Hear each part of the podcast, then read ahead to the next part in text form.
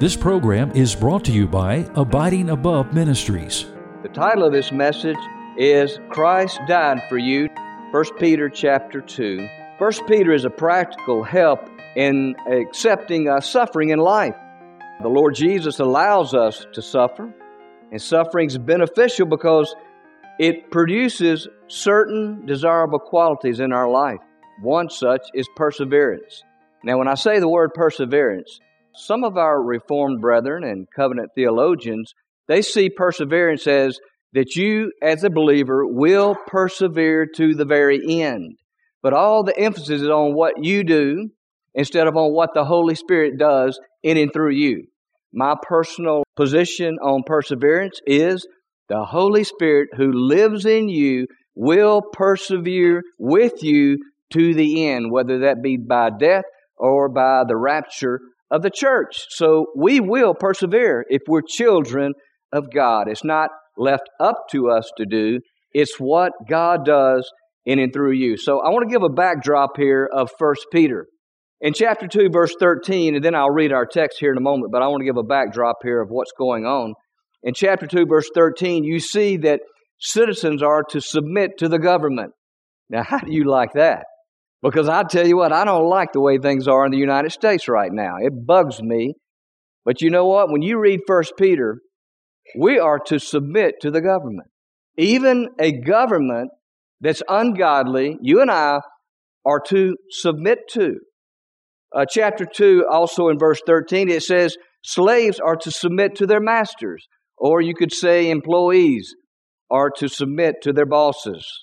Chapter 3, verse 1, ladies, it says that wives are to submit to their husbands. Now I know that's repulsive for some women because their husbands are not the spiritual leaders. Their husbands are everything that you would not want to submit to. And my heart grieves for you because I know that must be hard because I don't like to submit to this government, to be honest with you. But the Bible tells me I have to. And the Bible says that employees are to submit to their uh, bosses or masters. Uh, in, back in these days, slaves and masters, they called it. Wives are submit to their husbands. And, and then chapter 5 says younger believers are to submit to the older ones, the elders. Uh, someone has said the ultimate Christian answer to persecution, detractors, and critics is that of a blameless life conduct beyond reproach, and good citizenship. In particular, submission is a supremely Christ like virtue.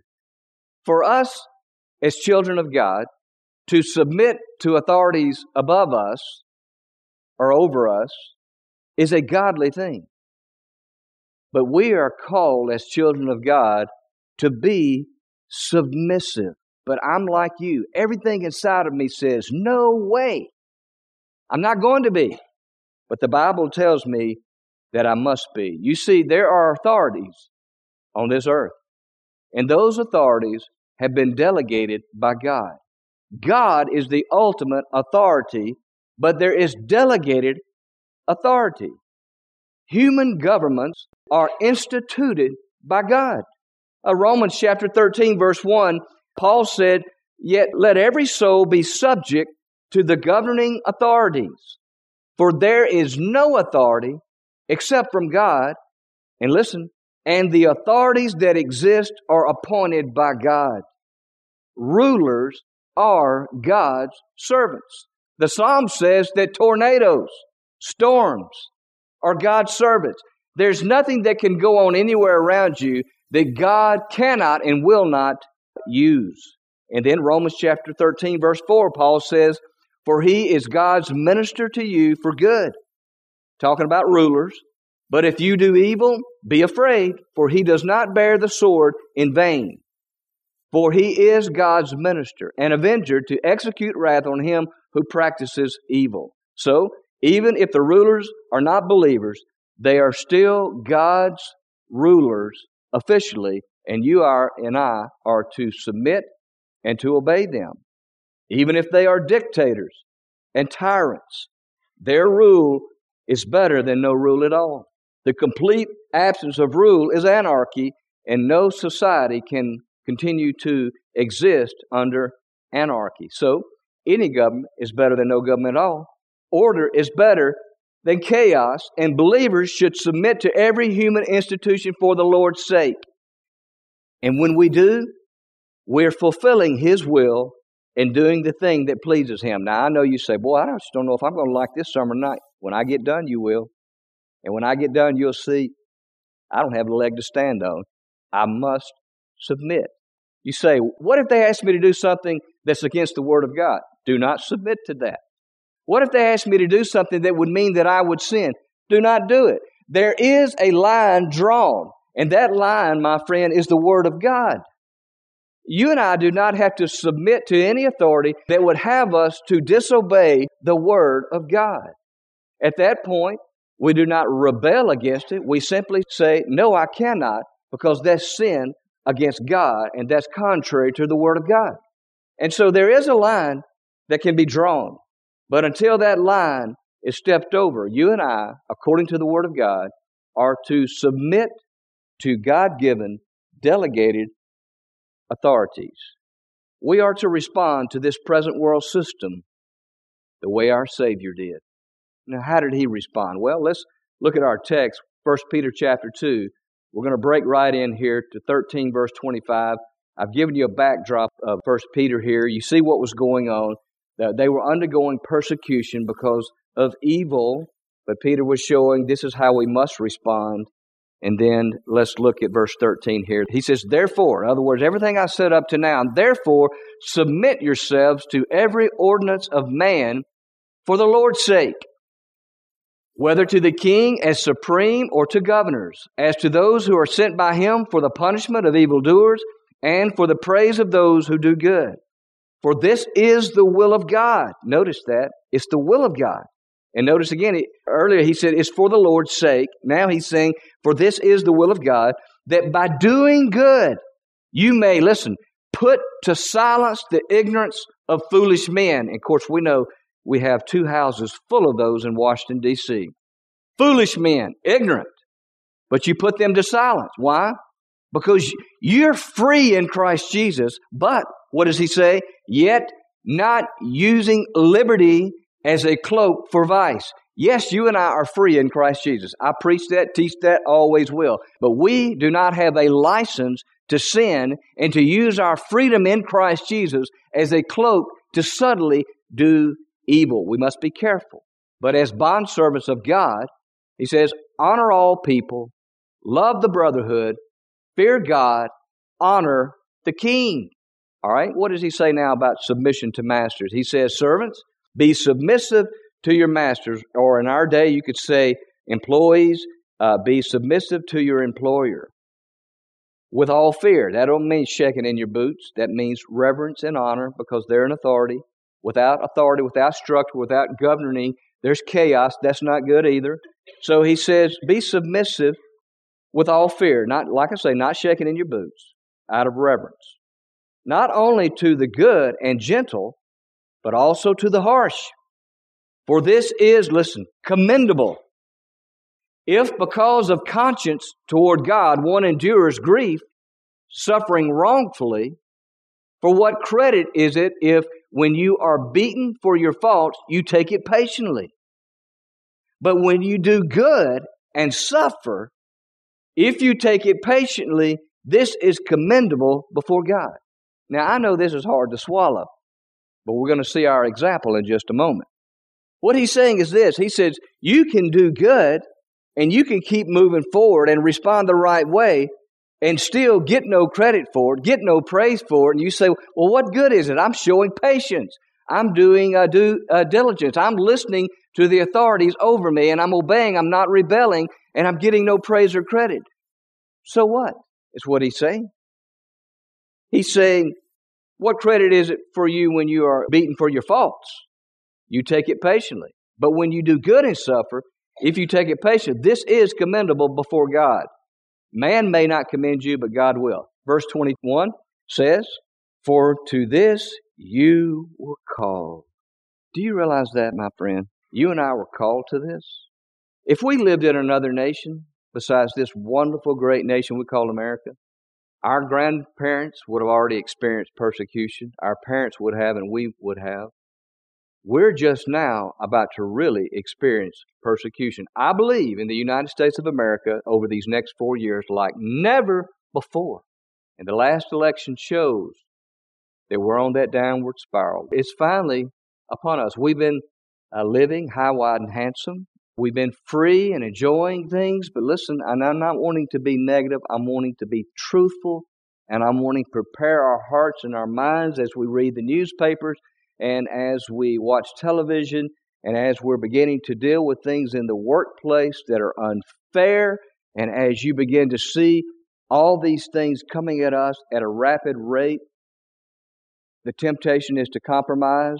The temptation is to be rebellious. The temptation is to get on the internet and to get on your email and your text and just go on a rampage and all these things.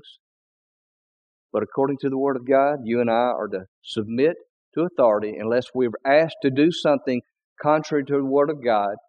And by our submission and our staying steadfast, yes, persevering, not by our gut, but by the power of the Holy Spirit who's within us, we're going to be a blessing to those who may hate us and persecute us. They're going to see a difference in us and they're going to want to know our God. Now, with that in mind, number one, Christ, our example.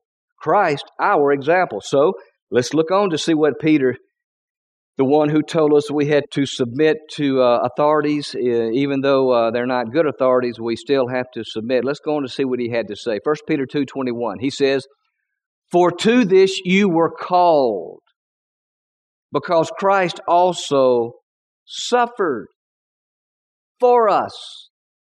Notice, leaving us an example that you should follow his steps. Notice he says for us, he's talking to Christians. The word example here means something written underneath, traced, or copied over. It's like if you were to take a clear piece of paper, uh, somewhat clear, and put it over someone else's writing, you could look through it and you could trace their handwriting perfectly. But what it's saying here, he's saying you were called because Christ also suffered for us, leaving us an example. And that word example is like uh, a child tracing uh, letters, and uh, the pupil seeks to reproduce the original as closely as possible. Listen, our safety is in staying close to the original, the pattern, the example. And my friend, the example is the person of Jesus Christ. The thought of believers uh, suffering for righteousness' sake leads us to think of Jesus. No one was ever treated as unjustly as he or bore it as patiently as Jesus did. And we've been called to act as he acted, suffering from the wrongs of others. I'm like you, I don't like to suffer from the wrongs of others. But according to the Word of God, our example is Jesus who suffered, who never sinned, and we see how he patiently uh, responded. You know, Jesus didn't suffer for his own sins because he had none. And think about that. Jesus was uh, both God and man. Jesus lived on this earth 33 years, and Jesus never had a sarcastic look on his face. He never tried to express himself with body language and speech to let you know, I don't like you. Why? Because all that is sin, and Jesus never sinned. Christ is the pattern for believers to copy in their lives. But think about it. This same Jesus that we're talking about, that Peter says we are to be an example, I mean, like being traced over so perfectly, that same Jesus lives in you and me. This is not something that you say, well, this is impossible. I can't bear up under the persecution at work. I can't bear up under the persecution at home or wherever it may be or in our nation. Yes, you can. You will and you can persevere by the power of the Holy Spirit who lives in you. And from that, abiding in Him, the example, the copy of Jesus Christ, but in a living way comes through you and me in this perseverance. So, Christ is our example and He lives in us. The second thing is this Christ, our substitute. Christ, my friend, was sinless. He was sinless. Look at 1 Peter chapter 2 verse 22. who committed no sin, nor was deceit found in his mouth. Now, Peter here is quoting from the Old Testament. Uh, Jesus never failed in his action or in his words. He was sinless. Uh, turn, if you will, back to Isaiah uh, chapter 53. Now, Isaiah was written some 700 years before Jesus Christ came uh, as a baby in Bethlehem. And so, 700 years before Jesus came on the scene in a physical body, this was written by Isaiah, chapter 53. And as you read this, you can clearly see the persecution that Jesus went through and the crucifixion. Isaiah 53. I want to read this uh, chapter here to you. And you say, Who is this talking about? My friend is talking about Jesus. And if you have a Jewish friend that you've been trying to lead to the Lord, this is an excellent place to take them. Why? Because they only accept the Old Testament. This is the Old Testament. But my friend, you can see Jesus all through these verses. Listen, Isaiah 53. Who has believed our report? And to whom has the arm of the Lord been revealed? For he shall grow up before him as a tender plant, and as a root out of dry ground. He has no form or comeliness. That means, and when we see him, there's no beauty that we should desire him. He is despised and rejected by men, a man of sorrows, and acquainted with grief. And we hid, as it were, our faces from him. He was despised, and we did not esteem him. Surely he has borne our griefs and carried our sorrows. Yet we esteemed him stricken, smitten by God, and afflicted. But he was wounded for our transgressions, he was bruised for our iniquities. The chastisement for our peace was upon him. And by his stripes, we were here talking about the lashings that he would go through. All we like sheep have gone astray. We have turned everyone to his own way, and the Lord has laid on him the iniquity of us all. He was oppressed and he was afflicted. Notice, yet he opened not his mouth. This is long before the crucifixion, 700 years. He was led as a lamb to the slaughter, and as a sheep before his shearers, notice, is silent so he opened not his mouth. Two times it said that he opened not his mouth. He was silent, though he was persecuted and afflicted, though he was sinless. Talking about Jesus. He was taken from prison and from judgment. And who will declare his generation? For he was cut off from the land of the living. For the transgressions of my people he was stricken. And they made his grave with the wicked, but with the rich at his death. We know that Jesus was buried in a rich man's tomb, because he had done no violence, nor was any deceit in his mouth. Yet it pleased the Lord to bruise him. Notice, it pleased the Lord to bruise him. He has put him to grief. When you make his soul an offering for sin, he shall see his seed, he shall prolong his days, and the pleasure of the Lord shall prosper in his hand. He shall see the labor of his soul, and be satisfied by his knowledge, my righteous servant shall justify. Notice, justify many, just declared righteous, what that's talking about. For he shall bear their iniquities. Therefore I will divide him a portion with the great, and he shall divide the spoil with the strong, because he poured out his soul unto death, and he was numbered with the transgressors. And he bore the sin of many, and made intercession for the transgressors.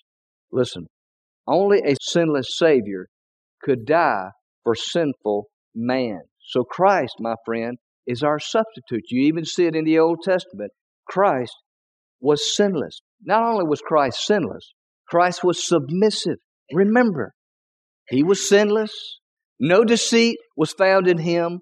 When he was reviled, he didn't revile in return. And he was submissive from the time he was born he was under the subjection of his mom and dad. The Bible says he grew in stature and wisdom. And Peter says that you and I are to obey and submit to these governing authorities, even though they rule over us in an ungodly manner. And then Peter says, He is your example.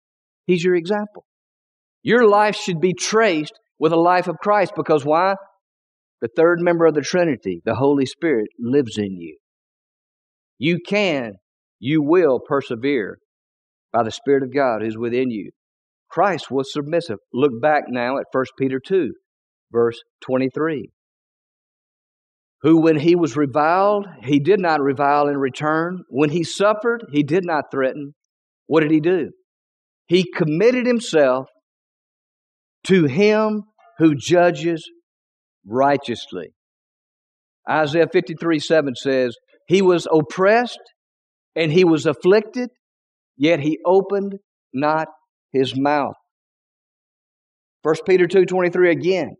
When he was reviled, did not revile in return. When he suffered, he did not threaten, but he committed himself to him who judges justly. You say, Well, I don't know if I can do that. In and of yourselves, you can't do it. And I can tell you this most Christians are not doing that in this day. We're upheaval, we're going to political factions trying to somehow change America through men who are evil, men who, who don't even read the Word of God. What we need to do as a church is get back to the Word of God, relying on the Spirit of God, letting the ungodly world watch us live our life as an example because we have God's Spirit within us until we influence one by one by one the whole. It's going to take time. And so, Jesus, when he was reviled, he did not revile in turn. Isaiah 53 says he was silent. He was like a sheep before his shearers. You know why he was that way? Jesus Christ not only was our example, he was our substitute. You say, what do you mean?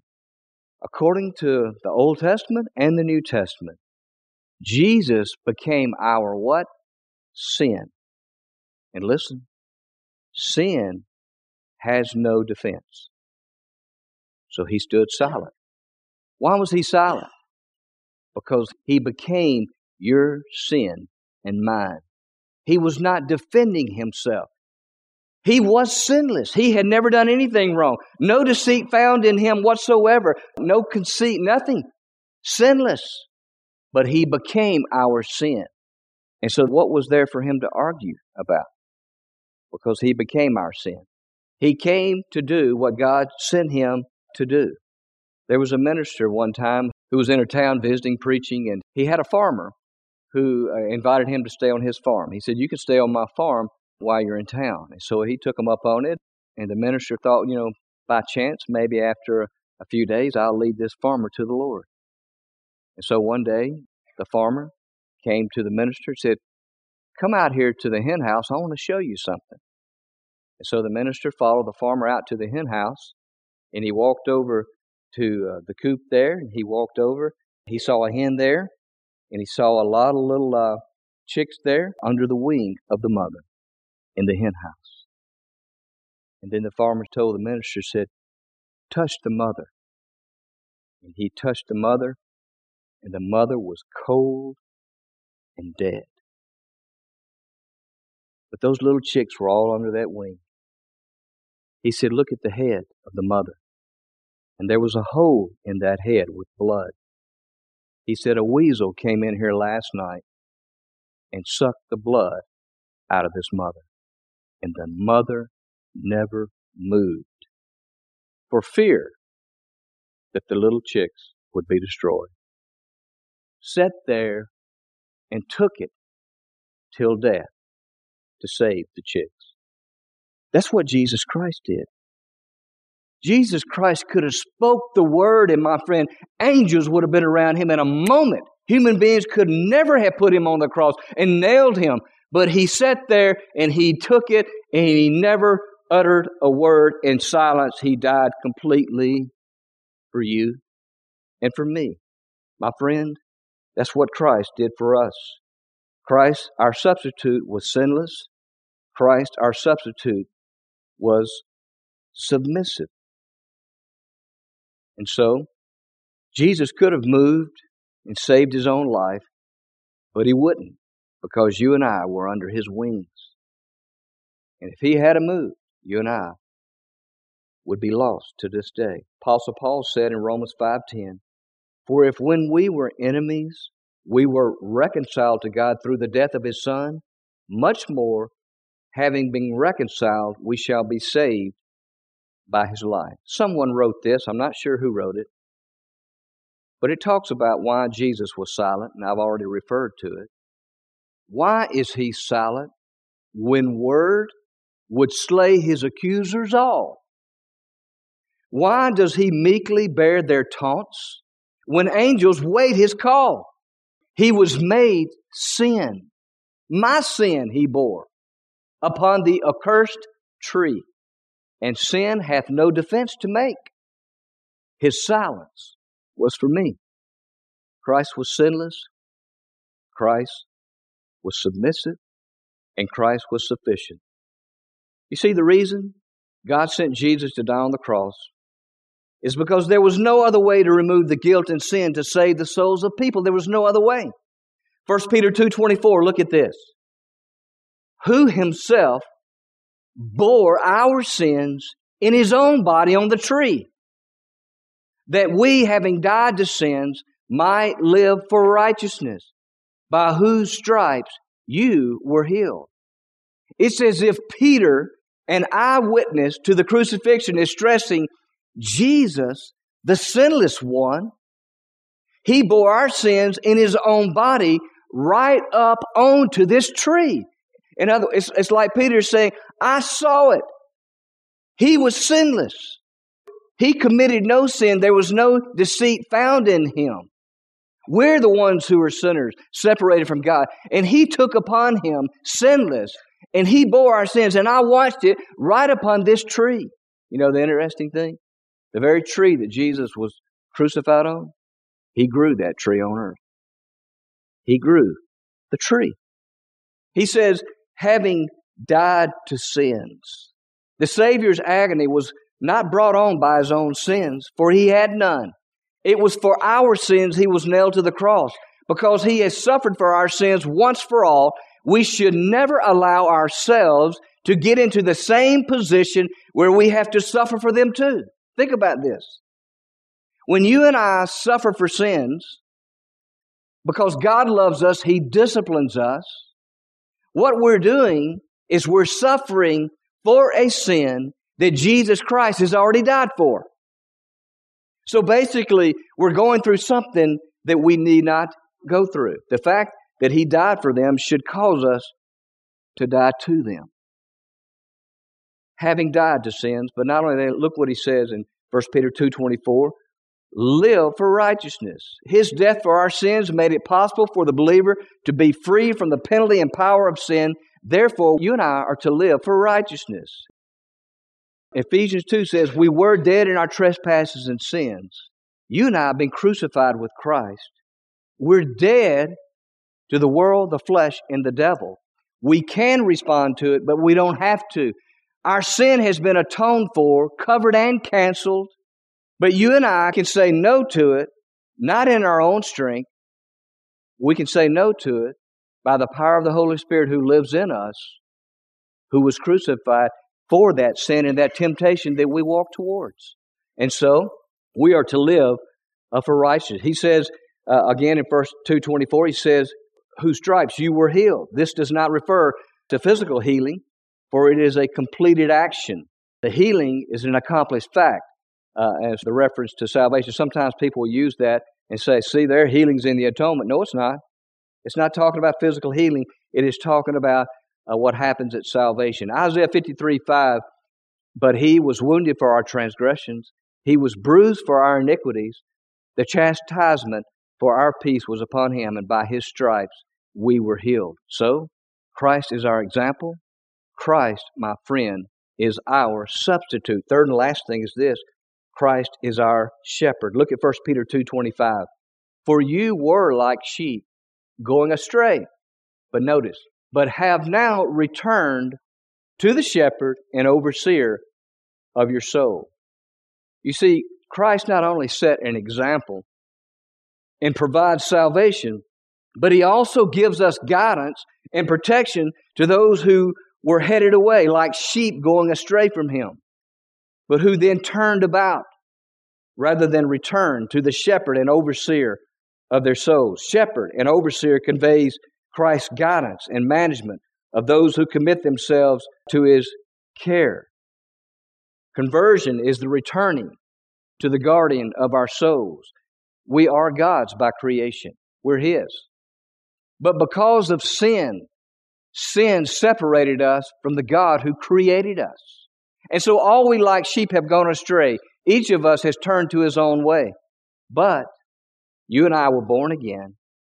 We return to his keeping care, and we're safe and secure forever. You know, all through God's Word, it talks about sheep, talks about him being the shepherd. I remember in 1993, I had the privilege of going to the Holy Land with Dr. Rogers, and uh, we went out to a pasture and there was a watering hole there, and we stopped off there with the bus.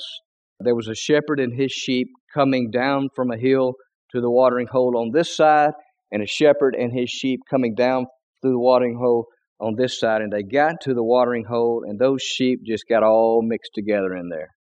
And I, I'll never forget, I was standing there with Dr. Rogers, and I said, How do they know that somebody's not going to get the other guy's sheep? He said, You just watch. And so they watered themselves well, and and so eventually one of the shepherds left the watering hole and he walked up this hillside over here. And he got up there on the hillside. The sheep were all still down here uh, drinking water. And he made the strangest noise with his voice. But when he did, the sheep separated perfectly. And they ran to him up the hill perfectly. Dr. Rogers looked at me and said, See there? The sheep knows the shepherd's voice. John 10, 27 through 29. Listen to what Jesus says. My sheep hear my voice, and I know them, and they follow me. Example, we're to follow him. He's our pattern, He's our life, and I give them eternal life. What's eternal life? It's God's own life. And He says, I give my sheep who know me, who hear me, I give them eternal life, my own life. Yes, they will persevere. Why? Because I'm in them, persevering through them. And so, and I give them eternal life, and they shall never perish. Neither shall anyone snatch them out of my hand. That includes you can't snatch yourself out of the hands of God because you're part of the any ones. My Father who has given them to me is greater than all, and no one is able to snatch them out of my Father's hands. Amen. Aren't you glad Jesus Christ didn't rebel, didn't get sarcastic when the Father said, Go down here, live 33 years, be beaten, be mocked, be shamed, and by the way, stay silent in the process. Aren't you glad? He sat there with all of us under his wings, allowing himself to completely die when he could have said one word and everyone around him would have been obliterated. But what did he do? He only did those things he heard his father and saw his father do in heaven. So that tells you what God is like in heaven. He said, I came here not to do my will, but the Father's will. And what did He do for you and me? He said, I didn't leave you here as orphans. I'm sending the Holy Spirit who will be with you and will be in you. Like Peter said, He is our example, He is our pattern, but He lives in us. And He said to the disciples, You will do greater things than I have done. And then he left them. He went back to heaven. He sat down because his work was finished. He atoned for the sin of the world. He sat down by the right hand of the Father. And I believe he's coming again, and I believe he's coming again very soon to come get what's rightfully his. Amen. You've been listening to Abiding Above Ministries with Chris Hodges. If you would like Chris to speak at your church or event, please go to our website, abidingabove.org. God bless you and make you a blessing.